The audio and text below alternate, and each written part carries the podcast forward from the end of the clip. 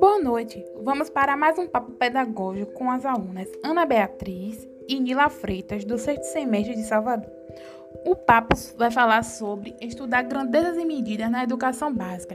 Esse texto é de Paula Moreira, Marta Fernanda e Cristiane Fernandes.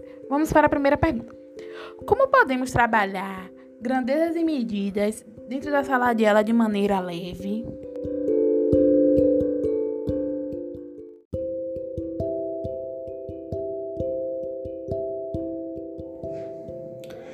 Bem, boa noite. Trabalhar com grandezas e medidas na educação básica é você trabalhar questões presentes na vida cotidiana, como nas situações mais simples, como na compra de na compra ou na venda de alguma coisa, na culinária, que pode trabalhar com a receita, na televisão, internet e entre outros.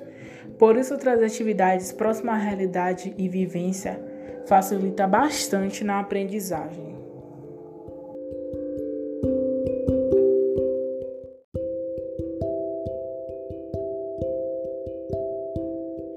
Existe algum desafio no ensino de grandezas e medidas no ensino fundamental?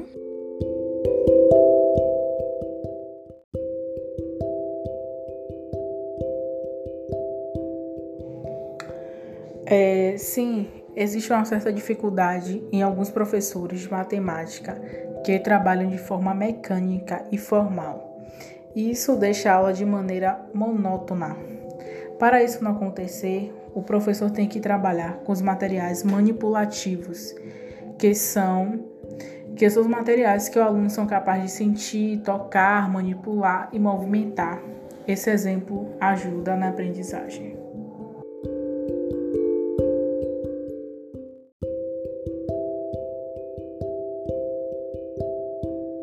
No texto, faz a relação entre outras disciplinas com o mesmo assunto.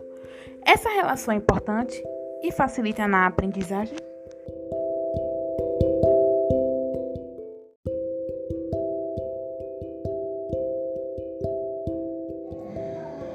Sim, as relações entre as disciplinas matemática, física, história, geografia biologia é um assunto que pode ser trabalhado de maneira interdisciplinar, trabalhando as grandezas e medidas desde o início do ensino fundamental com situações do cotidiano da criança, fazendo com que o aluno tenha experiências, é, com as vivências, para quando eles chegarem nas séries avançadas, não sofrerem nenhum tipo de dificuldade com essas disciplinas, principalmente com a disciplina de física.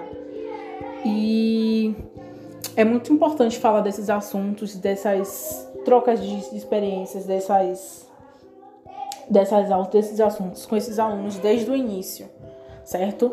Agradeço muito pela oportunidade da entrevista. Boa noite.